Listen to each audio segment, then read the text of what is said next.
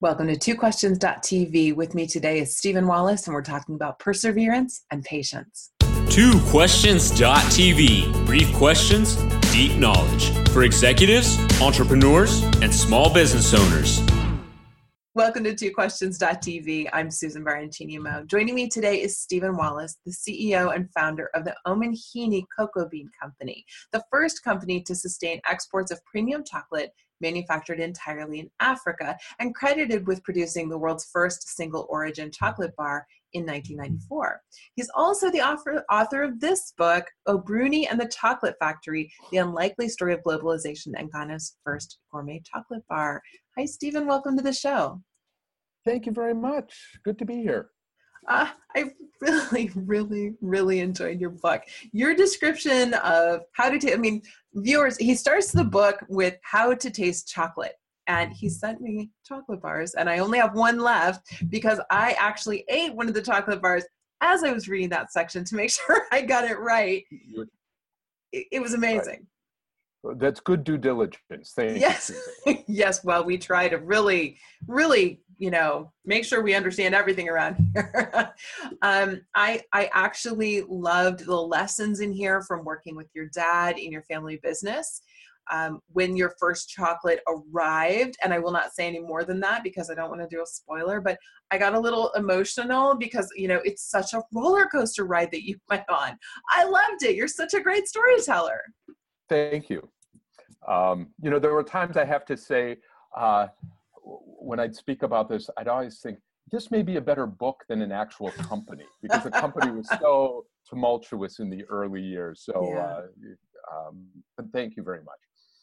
Well, I think, and I think we all have those moments, right? We all have those moments in our in our business life where we go, "Am I? Why am I doing this?" But but you stuck with it, and and I want to talk about that today. Um, but I really would like to start with beginnings. You worked in your family business, which you actually convinced your father to sell because there was a whole change in the industry. Um, you left a law firm that had no real succession plan. Now your family business was in the midst of this industry that was transforming. So you knew it was time. And when a family business is sold, it's often a challenge to find the next chapter. And you didn't talk too much about that in the book. And occasionally I ask a question like, what was in between those two little lines? because it was, I convinced my dad to sell. And then I had my hoe on the desk one day and went, chocolate. So, how did you know chocolate was the next chapter? How did you find that next chapter? Well, it, it, you know, when I convinced my father to sell, and, it, and really, in fairness, it was, um, you know, these are always, especially with family businesses, such an emotional decision. So it was clear. Oh, yeah. I mean, we, we all knew um, that it was time to sell. And this is a very important lesson I learned, I think, at a very young age, which is sometimes the market dictates a large part of success and failure. I mean, you, you can, um, a rising tide will lift many boats, even if you don't execute well or your plan isn't perfect. Um, and likewise, you could have a brilliant idea and the timing is just terrible. And what we realized is there's times in, in, in the larger market when our size distributor was going to get squeezed. We had to either stay hyper small or get big. And if you were in the middle, there was really no future. We could have hung on for a couple of years, but uh, it became clear um, that it was time to move on. And, and I knew a couple of things. I, I knew that I hadn't been happy as a lawyer, which I could have thought about going back to. And I toy with, I mean, even to this day, I say, what would it have been if I had been at a different law firm or working with, with different partners at the time? um, who knows what it may, we might be one chocolate bar less in the world. Oh, uh, so, no, it's so good. um, I loved, you know, and I knew that business, which was sort of a distribution business of commodity products, of t-shirts and sweatshirts at the time. So there was many places for people to get these products. There wasn't a lot of areas of differentiation or you know what we'd say in business is a strong value proposition mm-hmm. for us versus many of our competitors so it was all price driven and then there's not a lot of joy if everything is always about price right um, you want something other value attributes and maybe it's the quality of your products or the, the story or the service you provide people Um, so I knew I wanted to get into a business like this. And I had been an exchange student when I was 16 years old and had gone to Ghana and lived with this kind of incredible family. My host father had three wives and 21 children. And it was like that wonderful book that you keep going back to the shelf and rereading every couple of years. So I found myself in between jobs, or put it this way, without of a job. I was un- unemployed what do I do? And then I, I kind of went back to this book and this time of my life when I lived in Ghana, and, and it just seemed so, I was so impressionable at that age, and it was such a, a seminal event in my life. I thought, what can I do going back? And what, you know, I began to look. So Ghana has four main kind of raw materials at that time. It used to be called the Gold Coast when it was a British mm-hmm. colony. So it had gold, it had diamonds, it had bauxite, which is how you make aluminum, it's the mineral, and it grew what was reputed to be the world's finest cocoa beans. Mm-hmm. And you know, gold and diamond were cartels. Uh, smelting aluminum was a billion dollar business that took a lot of technical expertise. Uh, and I was lacking both in the technical expertise and the billion dollars uh, in my pocket. So I looked at cocoa, and I grew up in a family of people who like to cook. Um, just avocationally, my mother, my mm-hmm. grandmother, um, and thought, well, maybe what would get me back to Ghana? Um, maybe it's something around cocoa. And it seemed to me if you're um, growing the finest cocoa in the world, you should be able to aspire to move up that cocoa value chain and make premium chocolate. And so the question I always asked people and asked myself was, where does good chocolate come from? And people would say Switzerland or yes. Belgium. France. And France. And I'd say, how many cocoa trees grow in Zurich? And the answer is none. none. You know, no cocoa trees grow in, in Paris or, or in um, Belgium, in Brussels, or in Zurich. So I kind of went back to origin and said, what competitive advantages does Ghana have if it wanted to manufacture chocolate? And vis a vis, what advantages does Switzerland have in producing chocolate that Ghana would have to compete against? And we found we had this freshness imperative. We actually went from bean to bar in the same country and didn't subject these cocoa beans to a six to eight week ocean voyage in the hold of a steamship. We would have a freshness advantage. And we would create some jobs and we could test out some interesting economic theories that I was sort of toying with, going back to Adam Smith and David Ricardo about mm-hmm. comparative advantage of international trade. And I was um, dismayed that the term globalism had changed meaning. I mean, it had gone from a good mm. thing to a bad thing. If you think back to the Marshall Plan after World War II, everyone looks at the rebuilding of Europe as a great success. In international trade, kept these old um, enemies from shooting each other. And so we sort of rebuild through globalism and trade.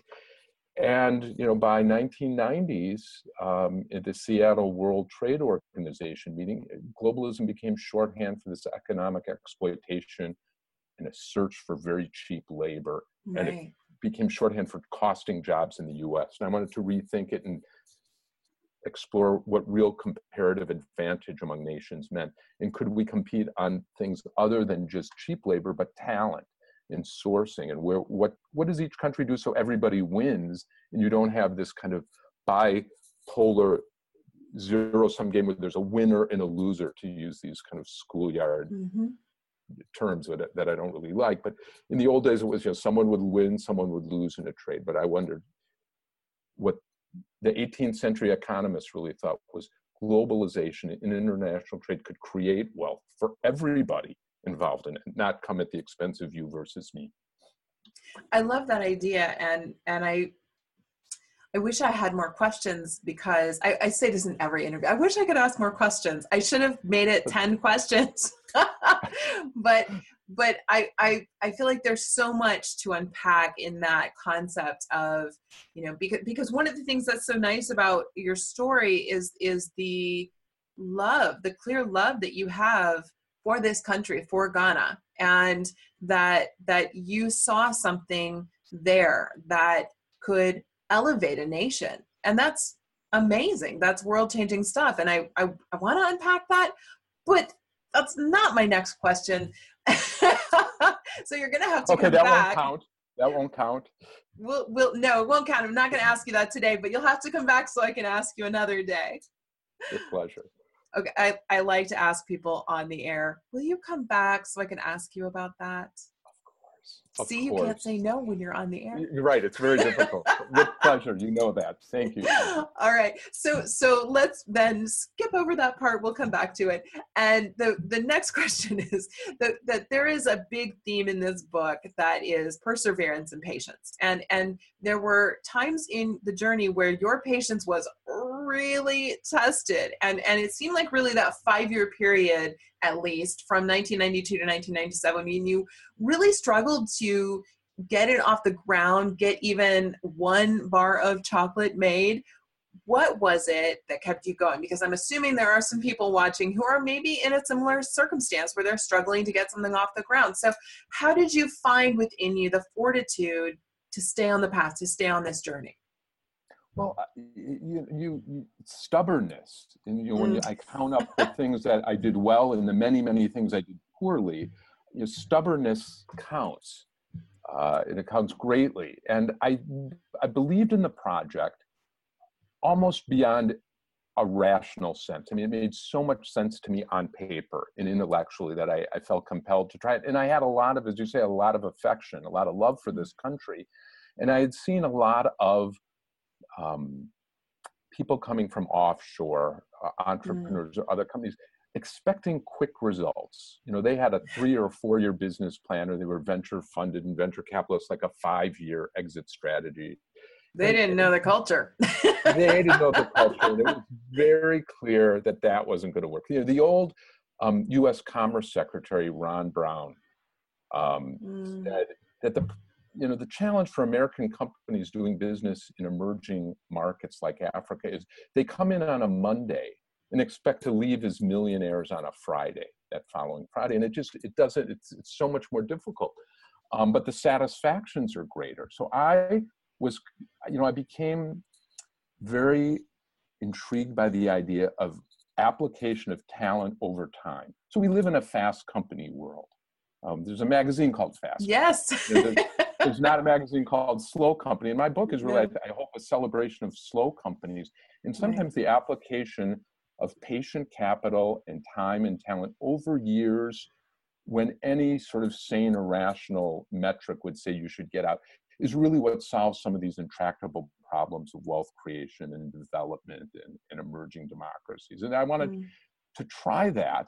Um, and you know i wasn't sure what else i would do. So i was in at some point you're in too deep. You wake up and you go you know okay i can invest a little of this. We can take another mortgage on the house. And mm. at some point you look up you look in the mirror and you go oh my goodness we have you know we are in too deep. We have to see this through. It i guess i, I had hit that point and i saw enough progress even though i had to squint to see it mm-hmm. that i i was you know compelled to stay the course. And it, it was a lot of fun. I mean, it really, and I can't discount the enjoyment that it brought me. Certainly frustration too, but enriched my life in many ways. The people I got to meet in Ghana, the people I got to work with, the institutions it brought me in contact with, all of it, I just thought was fodder for for an interesting life. I agree, and I have to say, I didn't know what I was getting into when this book arrived, and I didn't know. I I, I had it on my to read pile for my, as you might imagine, it's quite tall. And I watched it getting closer to the top and and I kept looking at it going, what is that going to be? What is that book about? and I, I don't read the books until usually about the week before the interview. And when I read it, I, I it captured me. And so um, it's a wonderful story and I, I, I loved it. it's going on my recommended you. top books for the year. So oh, thank, thank, you, you so much for a wonderful story. Congratulations on getting to the other side of the journey and and enjoying the success. And and thank you for the chocolate because I'm really looking forward to tonight. Is tonight's an Omanhene night for my husband and Terrific. me. We're gonna I'm gonna read to him the page where you, the pages where you talk about how to eat, and we're gonna follow the directions together. Wonderful. I'm gonna do the same with my wife. So it'll be a, we'll have an Omanhene night uh, all over the country. Susan, yes, I love it. pleasure. This has been wonderful. Thank you. Thank you for being on the show. My pleasure. Thank you. All right, viewers, here is the book. Okay, we're going to have a link down below, not just to Amazon where you can get this book, but also to the Omanhene Chocolate Company, so that you can Cocoa Bean Company, so that you can get your chocolate bars too and try this delicious stuff. Thanks for watching. We'll see you next time. This has been TwoQuestions.tv. To subscribe to our YouTube channel, learn more about the show, the guests, and our host, Susan Baroncini Moe, visit us at www.twoquestions.tv.